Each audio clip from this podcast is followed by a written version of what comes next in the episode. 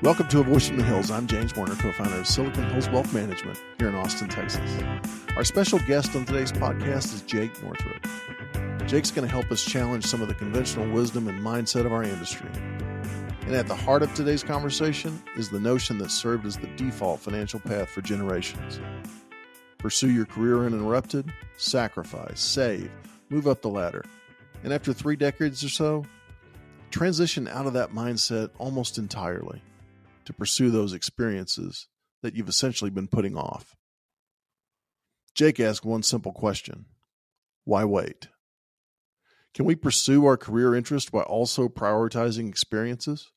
Can we incorporate scheduled breaks or sabbaticals into our plans so we can maximize our life and not just our net worth? Does hitting the pause button on a thoughtful and planned basis better prepare us for our eventual retirement?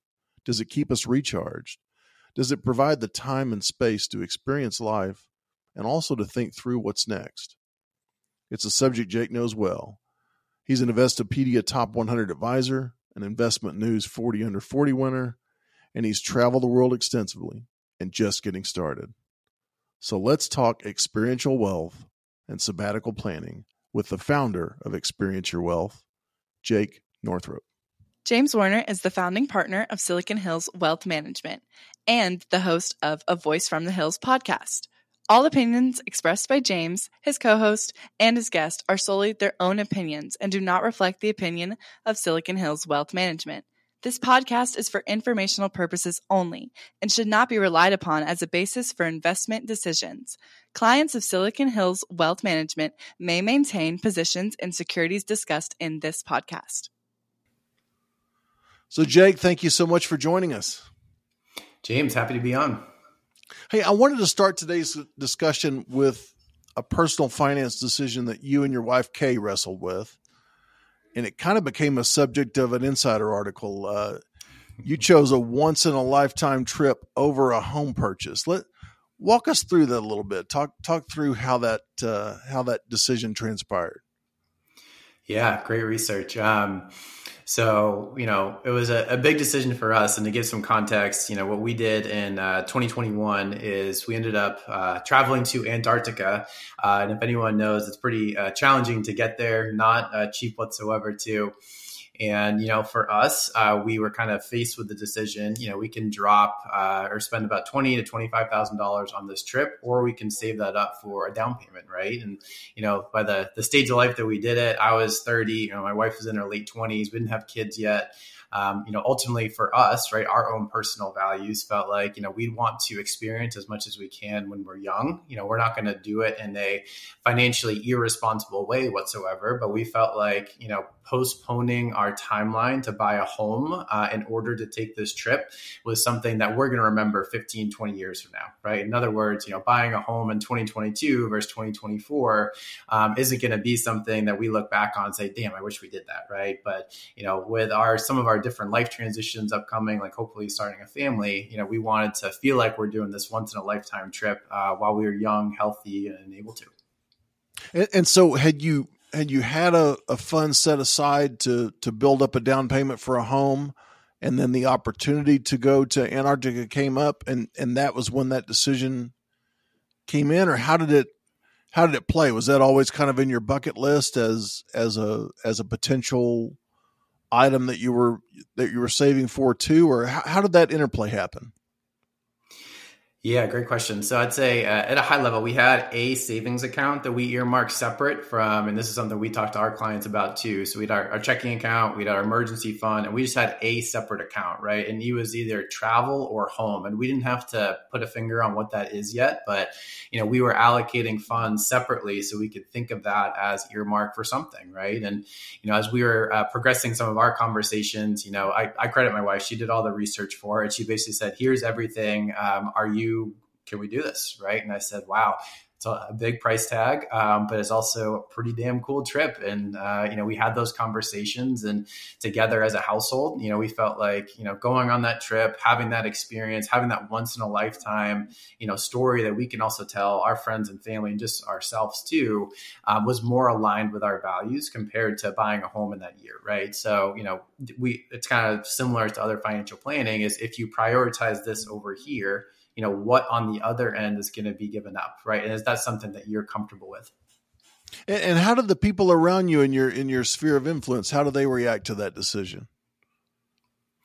Or, or yeah, did you I seek think, any you know, input were... did you seek any input from them or or just kind of was it just you and kay kind of figuring this out Honestly, it was just me and Kay figuring it out. To be honest, I'm sure there was uh, maybe some people that said, you know, what are you doing? Um, you know, why wouldn't you put money into a home and build equity in the long term? Um, I also think there's other people that just know us as uh, human beings and say, wow, that's awesome. Like you guys are doing it. You had a goal and said, I'm going to put my money where my mouth is and go on this trip, right? And you know, one of the reasons why I wanted to share our story with uh, Business Insider was um, you know, it's kind of an untraditional choice, right? I think a lot of it we're ingrained to go buy a home as soon as you can, start building up the equity, um, do all of that, you get a return and everything there, and that's great, right? Um, but also from our perspective, it was, you know, this uh, trip might not maximize, you know, our net worth, but it will maximize our life, right? And, and we can always build our home equity in the future, but having this once in a lifetime thing when our businesses were at a stage where we could do it together, um, we didn't have young kids yet, so we were at that stage of life. So, you know, I think afterwards, a lot of people, you know, thought, "Wow, this is really cool," but at the end of the day, we didn't do it for other people; like we did it for ourselves, right? Um, yeah. Um, but there's definitely that perception of, "Oh, you're going against the grain and doing something different," and you know, it's just natural human reaction, right? It's like you want to stay in the herd and, and feel like you're doing what everyone else does. So uh, I won't lie to say at, at times we certainly had our doubts, but I'm glad we did it. Well, sure. I bet even on the trip you were probably, oh man, is this the right thing or not? But was there a was there a moment during the trip where you realized, wow, this was the right thing? We we nailed it. This was the right this was the right call. Yeah, when we first stepped on Antarctica, um, it was like you're just in a, a different world, right? In terms of uh, the peace, the, the, the landscape, the animals, nature, um, you know, even just the journey to get there, um, it wasn't luxurious whatsoever, right? We were going through Drake's Passage, which is um, you know, some of the most dangerous seas in the world. And we hit really, really strong seas. We had 30 foot waves, battened our boat the whole time. So, you know, it felt like a journey to get there, but representing like taking that step on, you know, Antarctica, which um, is really hard to do. It's like, what did that represent, right? It represented years of savings. It represented uh, compassion for each other. It represented determination to get there. So there's that like sense of fulfillment of, oh crap, we actually did this, right? Um, I think it was when we got there and looking back, you know, those are the stories that we really talk about most as a, a married couple.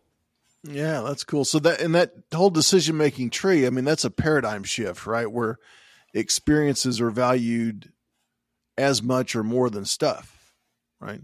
So is it fair to say that the more a person values experiences, the more these non-traditional planning, you know, aspects appeal to them, the more they need that? I mean, how do you quantify that? Yeah, great question. So, you know, I think I do think from a scientific standpoint too, right? You know, most people value experiences over things, um, but the challenge of that is a lot of things are ingrained in our consumerism culture, right? Go buy this, have the nicer car, uh, buy the bigger home. You know, you get ads everywhere, right? Um, but I think there is a, a, real shift happening right now, and I don't think it's just driven by millennials. I think it goes across generations of really talking about, you know, how can we maximize experiences and how can we use our money for those experiences, whether that's let's travel for us, it could be, you know, hobbies for someone else, it could be, you know, starting a business or doing something different too. Um, but it's definitely different than that, you know, traditional work nine to five, you know, uh, retire at 65 and then go start living your life, right? You know, for my wife and I, and, you know, how we like to structure our business and some of the clients we work with, you know, ideally you try to experience your life during the way, right? As opposed to waiting till the very end. And so let's talk about sabbaticals. We're gonna we're gonna link to your article in the uh, in the show notes here, but I really really enjoyed the article that uh, I guess it was in my continuing education that I was running through some of uh, Michael Kitces's stuff and saw your uh, uh, saw your article on it. So sabbaticals they vary in length, and they vary in focus, and they also vary in in financial impact and cost. Uh, let, let's break those down. Let's talk about the what what length of time do you typically see your uh, clients planning for sabbaticals? What are the different areas of focus? I mean, is it always travel? Is it sometimes, you know, there's a life event and I just want to be more present at home than I am at work? Uh, and how do all those kind of break down and uh, factor into the financial aspects of it? Yeah, really good question because there's, you know, I'm actually thinking in particular, we have three clients that have done sabbaticals in the last 12 months, and all three of those are very different in terms of why they did it, um, how long they did it for, and the financial implications of those, right? Um, but generally speaking, you know, I like to define a sabbatical as just an extended period of time off away from work. It could be probably a minimum of a month, and it could be even more than that, right? Um, but I think the reasons why people do it are very different. Um, so one of our clients was, you know, we it was the what the article was about. Um, you know, core focus for them was to take you know a trip around the world and just go hit all the different countries they wanted to go for 12 months um, experience like all these things kind of together right? Like they felt like we've been working a really long time. Um, we love to travel. And you know if time was shortened for us right you know what would we want to prioritize? What would we do? And they talked about doing the sabbatical right? So for them you know 12 months off traveling that had a much much different you know financial implication of it. They were looking at you know spending over a hundred thousand dollars. So the weight of those decisions behind that are a lot heavier um, compared to some of our uh, two other clients that you know they took a sabbatical and they were you know young families, um, and it was just like I need a break right? You know, like I have young kids at home, I've been working and doing all this. And, you know, I just want to take some me time and, and, think about what's that next step in my career. And, you know, that didn't carry as much of a weight because they still had a partner that was still working. Um, they weren't saving as much. So it was just kind of hitting pause on it. So, you know, I think doing a sabbatical or taking that for yourself, you can do it for different reasons. And there's different ways it impacts your financial life with some could be on like the far left spectrum of just a month or two away from work, just to reset, recharge, and then all the way to the other spectrum, which is, you know, maybe we take our family around the world, right? And all of those carry different financial planning decisions behind it. Yeah, and of course, one of the challenges of that sabbatical planning is scheduling, right? I mean, you have to coordinate a sabbatical with your employer, if, assuming you're expecting to go back to that employer or with your business, you know, with your spouse, your customers, etc. How far in advance do you find that uh, your clients are actually planning in order to find that optimal window? I'd say it's um, probably about a year in advance where you might want to start those conversations, right? And they might, uh, you could approach it of, I know I want to take a sabbatical, uh, and I'm going to start talking to my employer about it, right? And that's a very different approach there.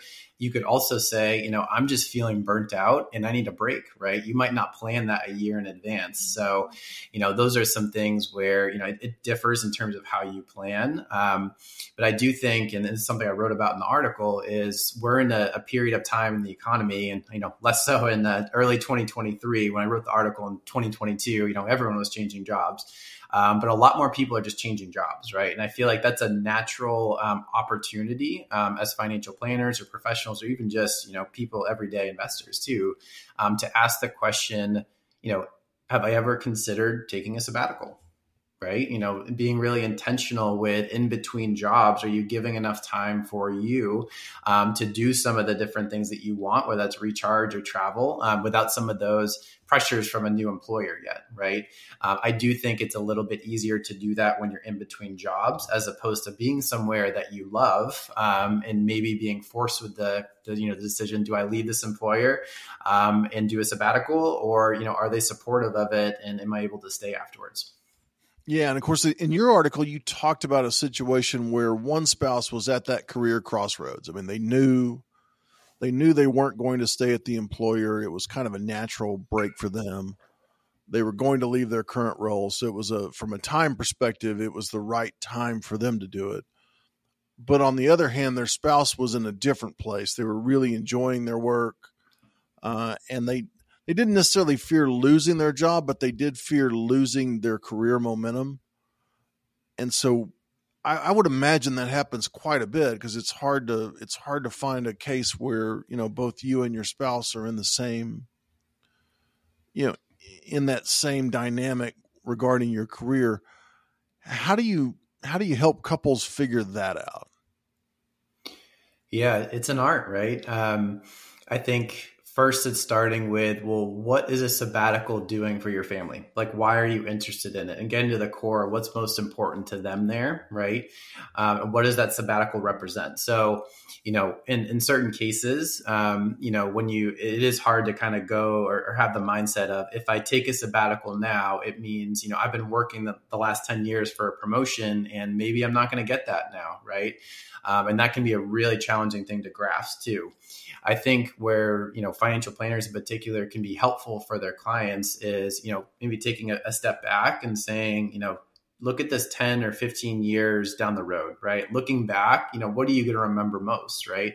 Um, what's most important to you as a family and a couple? And, you know, that could be I continue to um, rise up the in the, the career and, and, earn more and get more titles. And that's great if you feel like that's aligned with what's most important. But this couple in particular, um, when we cut to the core, of what was most important for them, right? You take like the, the need to earn money out of the equation for them, there was clearly both of them saying, you know, taking a sabbatical and traveling around the world um, is one of the most important things to us, right? You know, there's something that uh, we talked to some of our clients about. Um, uh, George Kinder has some three questions that um, you know a lot of people go through in terms of trying to get to the core why money is really important to them. And that question too is, you know, if you had five to ten years left to live, and you know you weren't sick so mentally physically you're still there but you don't know when it would occur you know what would you prioritize what would you want to do and i think and in, in kind of framing it that way um, sometimes that will allow people to step out of that hustle hustle hustle culture and then really get to the point of actually when i take that out um, this is what we'd want to do. This is what's really important to us, right? So I definitely think it's a reframing, but um, I think there is that art of helping to um, guide some of those conversations for a couple so they can get on the same page together. And so let's assume that that you know that couple that we're talking about they found the window. It provides them the opportunity to take the sabbatical. They're they're they're cool on the length and what the focus is. Now the question is, can we afford it? Right? what's the true cost? And you suggest starting with a longer term impact test.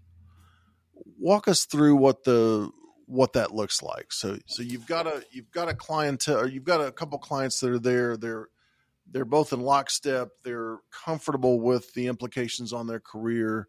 They're just really not sure if they actually have the financial wherewithal to do this. So walk us through what happens at that point. Yeah, it's scary, right? Um, and the reason why I think it can be scary for a lot of people, but also financial planners too, is you know what a sabbatical, if planned for, represents properly. Is you're you're not going forward as fast, you're not going backwards though. You're just hitting pause for a little bit right? Uh, and that can actually be okay when you take a step back and look at, you know, what does this look like over the next 10 to 20 to 30 years? So, um, in this couple situation, what they really valued and what they really like the obstacle for them was how would taking this sabbatical impact our ability to retire early? Right? Not all people will feel that. Some people will feel like, yeah, you know, we have the cash in the bank, let's go and do it. And that's great too, right? But I think from a financial planner's perspective as well, you always want to have that long term focus in place to make sure, you know, they're not giving up everything else that they think is important. But in this scenario, um, you know, we help to help them identify, you know, there's a certain age in terms of some of our projections that um, they might be able to step away from work, right? That's obviously a variable. Things will change, but it's a good guideline. And then the question was, how would taking one year off um, impact that? Right. And going through that model and helping them just see the visuals and see it for themselves. You know, we got to the point where um, it was basically the conclusion was taking a sabbatical means that you're just adding a year at the end to say, we're going to retire one year later. Right. And for them, they felt like absolutely we want to do that right? I think a lot of people might feel um, especially when you're going against the grain you're doing something different you're not doing that traditional nine to five uh, there might be that fear that creeps in of are we going to have to work till we're 75 now right? So i think right, from our that, perspective there's that wonder does this one year cost me 10 right Exactly. Yeah. And, and sure, like you lose out on compound interest and, and all of that too. But, um, you know, at the end of the day, like, you know, the art of financial planning is you don't want to end up with too much or too little, right? There's kind of like that balance that you have between those, um, that sweet spot where you feel financially secure, but also at the end of the day, um, feeling like we're investing in some of those experiences early on that are impactful for us. And so you also talked about once those long term uh, impacts are quantified, moving to the, kind of the short term and setting up a sabbatical fund. And I'm probably reading into your words here, but it was almost like, why don't we set this fund up and prove to ourselves that we can save this money into this fund so that we're proving to ourselves that our sabbatical is not going to be a step back, but it's just going to be hitting the pause button. Is is that is that the primary thing? And when you talk about you know an, a year in advance or however long it is, I would assume that if you're able to save up for most of that sabbatical during that year, then the idea is okay, we've already proved that this is just a pause button experience. Uh, how have you found that happening in, in real life? And I am I interpreting that right? Obviously, I just read the article. I, I didn't live the experience with the clients, but how important is that? Yeah, you're definitely interpreting that right. Um, and I think that gets back to what we talked about earlier of what's the length of the sabbatical and what's the financial implications of it. So if it's just, you know, one person saying, I want to break for a, a one to two months and I'm just going to stay at home and hang out with my kids and, you know, you still have one source of income coming in, you probably don't need to have as much saved up in a specific fund, right? But in this specific scenario, um, there was big financial repercussions coming from it, right? $100,000 in a savings account that that you know you want to feel like you have um, prepared to spend on the sabbatical so in this scenario there's a like a really powerful framing of mentally separating money right um, knowing a year in advance that okay, you know, we're going to tighten our belts over here, or we're going to potentially say no to some of these or earn a little bit more income so that we're able to afford the sabbatical in 12 months, right? They were motivated to save. Um, also, at the same time, too, where, where that's helpful to kind of earmark that money separately and keep it in cash is you know they're not depending on investment markets for them to be able to take a sabbatical right? And actually in hindsight that was great because in 2022 you know markets were down 20% so we also didn't want them to feel like their sabbatical um, success or failure was based upon something they couldn't control right? And that's what having that separate high yield savings account represented is you control how much you're putting in here. That money is just going to go up. It's not going to go down. So having that separated, you know, that gives you the peace of mind to say, you know, here's our budget, right? And if that gets spent, that's spent.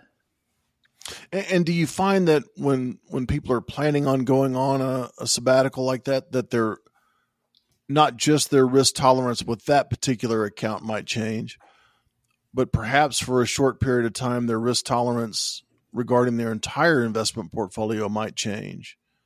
Or do they keep, you know, if, if they're more risk tolerant to begin with, I mean, do they keep the same allocations that they had uh, in all their investments and just treat this as a separate, uh, as a separate one off? How, how have you, uh, how have you find how have you found different clients reacting to that or is that a, a is that a real important component of this? I think it depends on the life stage that they're at. Um, you know, our clients that we work with, they're primarily young families, so they do have a long time horizon ahead of them in terms of when they're going to really start using some of the you know retirement funds or other long term savings. So, in this specific case, um, you know, their long term strategy remained completely intact. In other words, we did not change how they were invested. Um, and that was a great thing because we didn't have to sell out of equities when they were down in order to, to fund the sabbatical. Um, vice versa, if someone did this potentially later in life and they were coming back and feeling like, you know, maybe our time frame for retirement is earlier now, or we might not earn as much. I think that's definitely something to factor into of, you know, having this major life event. I think it triggers all these different things in your financial life to think, is everything else still aligned, right? Do we need to change how everything else is invested? Um, do we need to update our estate plan? Do we need to look at how we can optimize taxes when our income is low? Um, so I think it really varies depending on their stage of life and what they're anticipating for for income coming back. But in terms of our clients, you know, most of them are in their late 30s or so, so they still have that long time horizon, and it might not change, you know, how they're um, investing everything else in their life. Yeah, and, and I think there's a there's a certain amount of prosperity that we're baking into the cake here. I mean, you you do have to you do have to have a period of of prosperity and sacrifice and success in order to you know start taking these uh, you know start taking these things into account. Uh, but but let's assume that you've got a couple and they've had that prosperity. They've had uh, you know they've they've built those savings accounts. They've they've got that point in time where you know they do have enough resources where this is a discussion worth having. They have come to the agreement that as a couple or individually, even if they're not a couple, that they value experiences enough uh, to really think about this. And then you add the the second phase of the Kinder question and say, well, if you only had five or ten years, what would you do? They they come to yeses on all those things. It's still going to be a trade-off right? So that leads us into those what if conversations that you talked about in the in the article. And you talk about the importance of defining your nightmare. I love that. Um, when you have clients that are sitting in front of you and they're literally making that decision with you as the third party are there certain nightmare scenarios that you just know are going to come up I assume there are. And then have there been any that surprised you? Yep. And, and the, what you mentioned too, that's something that comes from um, you know the book The Four Hour Work Week by Tim Ferriss, and, and he talks about how to face some of your fears, right? And he says, you know, number one, define your nightmare. What's the absolute worst thing you could do, or what what's the worst thing that could happen if you do what you're considering? Um, you know, number two, what can you do to repair it or get things even back close, right? Number three, what are the outcomes, benefits of it going well, or some of the more probable? And then what are you putting off, right? And where I think this can be helpful from uh, like a client perspective, and especially for too, an advisor can give them the space to talk about some of their fears and talk about some of the obstacles, right? Um, because this is a scary decision to make, right? You know, going your entire life from saving, saving, saving to hitting the pause button uh, mentally, that's a big shift, right? And you want to feel comfortable with that.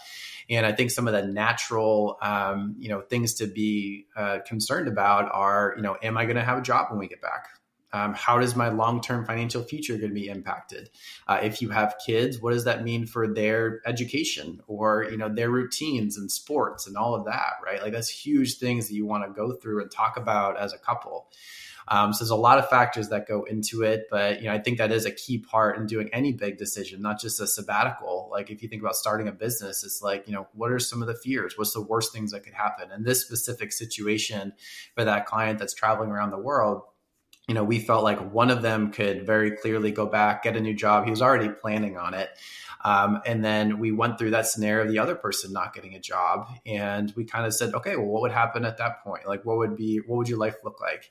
And we ultimately got them to say, you know, we would be living paycheck to paycheck. Uh, we wouldn't be dipping into our savings, but we would also not be um, saving anything for the future. And this person felt like, you know they could take three to six months and still find a job. So at the end of the day again when we take that you know 20 year horizon that 10000 foot view you ask the question how is this going to impact things later on? There's not that big of an impact. So i think from an advisor perspective is helping clients um, you know articulate what are some of their fears um, validate those and help to you know guide some of those conversations together but then also pull in that financial element. So um, you know they can feel comfortable or vice versa you know it might push something out significantly right? Like they might need to retire five to seven years later depending on the income or the sabbatical. And i don't think there's right or wrongs there but at least helping clients make that decision themselves.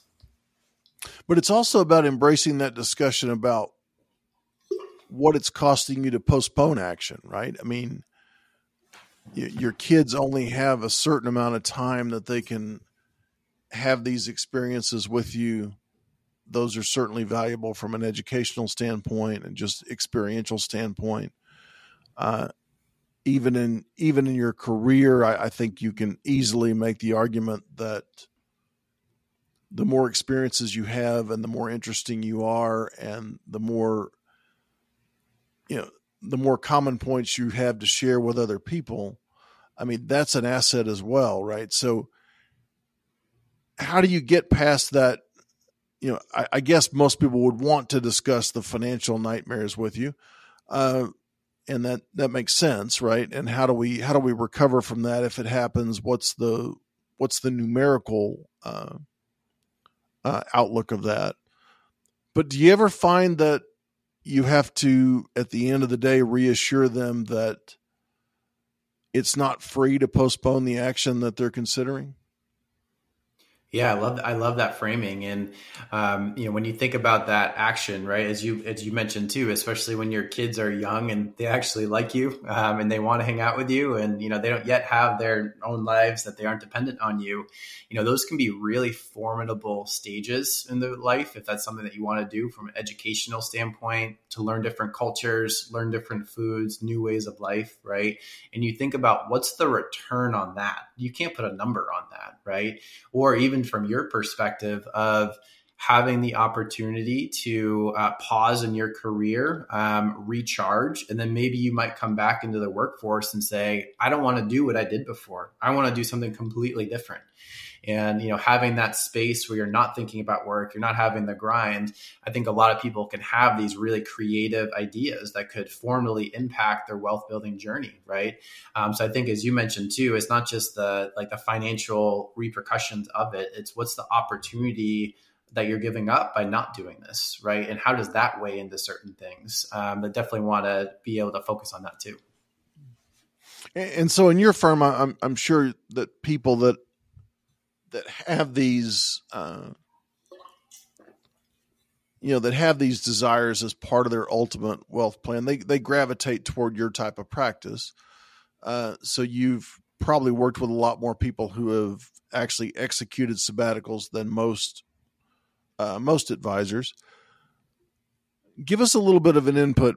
When somebody gets back from the sabbatical what's what are one or two things that they've told you that really stuck with you in a positive light on the sabbatical? And what are maybe one or two things that they told you that where they got back and they said, you know, it was it was really great, but if we had it to do all over again, we really wish we would have given more thought to this. Yeah, great question. So I'd say from a obviously it's going to vary for everyone, but from a positive light, um, you know, number one is just getting out of your routine, um, you know, getting away from the standard day, seeing different foods and cultures and not feeling rushed, right? I think that was the big thing of taking a sabbatical is you don't have to feel like we have one one week to two weeks in a location. We have to do absolutely everything every day um, because we only have limited vacation. We got to go back to work and the kids got to go back to school, right? So I think the ability to travel slow, um, ingrain yourself in culture, uh, you know, wake up every day and say, I'm going to choose what I'm going to do. And you can do that from home. You can do that traveling. You know, not a lot of people have experienced that in their life right? Um, I think there's a lot of structure that gets put on us in just a society with the nine to five and kids, and some of that's absolutely needed too.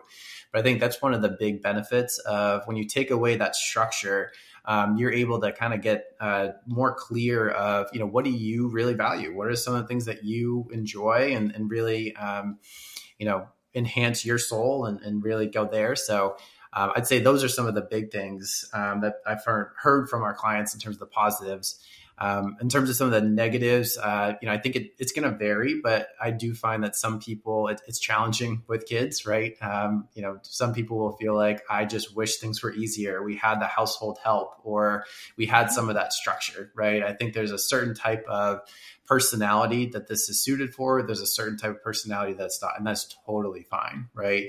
Um, but I think that was definitely one of it is more challenging to do when you have kids, right? The article that we talked about, it was two people in their late 30s with no kids. And, you know, that's easier to do when you have less commitments versus, you know, when both of you, you know, you have young kids coming around and, you know, they're in school and you have to care for a lot more things behind it. So I think it's challenge. It's harder, but it's not uh, impossible. Sure. And then obviously, depending on when you take your sabbatical and how that impacts your income, uh, you are going to have some uh, tax planning and financial planning opportunities that the sabbatical creates, right? Uh, has it been your experience that as part of taking a sabbatical that your clients have some opportunities, whether it's Roth conversions or uh, you know doubling their charitable contributions in the prior year or whatever it happens to be, do you find that that's a part of the overall sabbatical plan? Absolutely. And I think from a uh, financial planner standpoint, we can kind of nerd out here because uh, it's pretty unique where you think, I'm going to go from a pretty high income tax rate to low or zero, and then probably go back high, right? There's not many periods of a, someone's life where that there's that scenario um, compared to something like retirement, where it's more high for a long time and then you're low for a long time, potentially, right? Depending on your situation. But um, I think from a financial planner standpoint, even a client standpoint, is you know if you know that i'm going to be saving or having a lot saving a lot and having a lot of taxes that i'm paying the year before the sabbatical and then you go on the sabbatical and your income is zero or even uh, or just a little bit from there too there's so many planning opportunities right like the basis of good tax planning is you defer income when your income tax rate's high you take it out when your income tax rate is low, right? So as you mentioned, there's things like, you know, Roth conversions where you can take some pre-tax funds and convert them to after-tax funds. Um, if you have legacy holdings in a taxable account, um, you're able to sell them and pay zero capital gains up to a certain extent. Um, you might be able to take some different charitable deductions the year before. So, you know, I think that trigger is wow, okay, I know they're going to be lower in this upcoming year. What can you do the year prior to optimize that? And then what can you also do the year of the sabbatical to make sure that you're optimizing that too?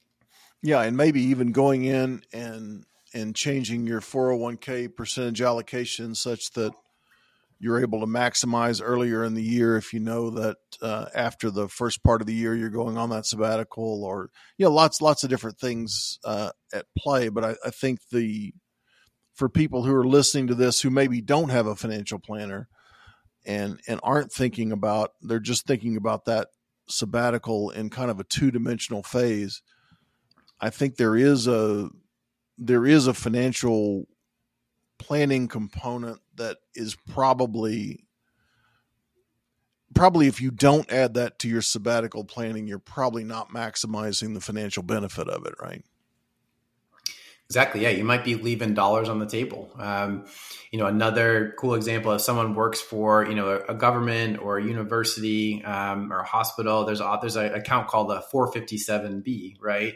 Um, and some people have access to this and a 401k and a 403b. And what's unique about this is we have a client right now that's actively saving in this account to earmark for a sabbatical in about five years is you know they're saving into this account uh, pre-tax so they're not paying income tax in the year they're making the contributions uh, and then they're planning to use that specific fund and take it out during the sabbatical. Because unlike a 401k or 403b um, there's no 59 and a half requirement where you pay penalties right? They'll still pay income tax but you know if you can defer at the year let's say you have a you know 32% marginal tax bracket and every dollar you put in you're saving 32 cents that year and then you take it out in the year of the sabbatical when your tax rate is 10 or 12%, you know, that delta right there is about 20%. And if you add that up each year, that can be significant. That could cause your, you know, true sabbatical costs to go down by 20, 30%.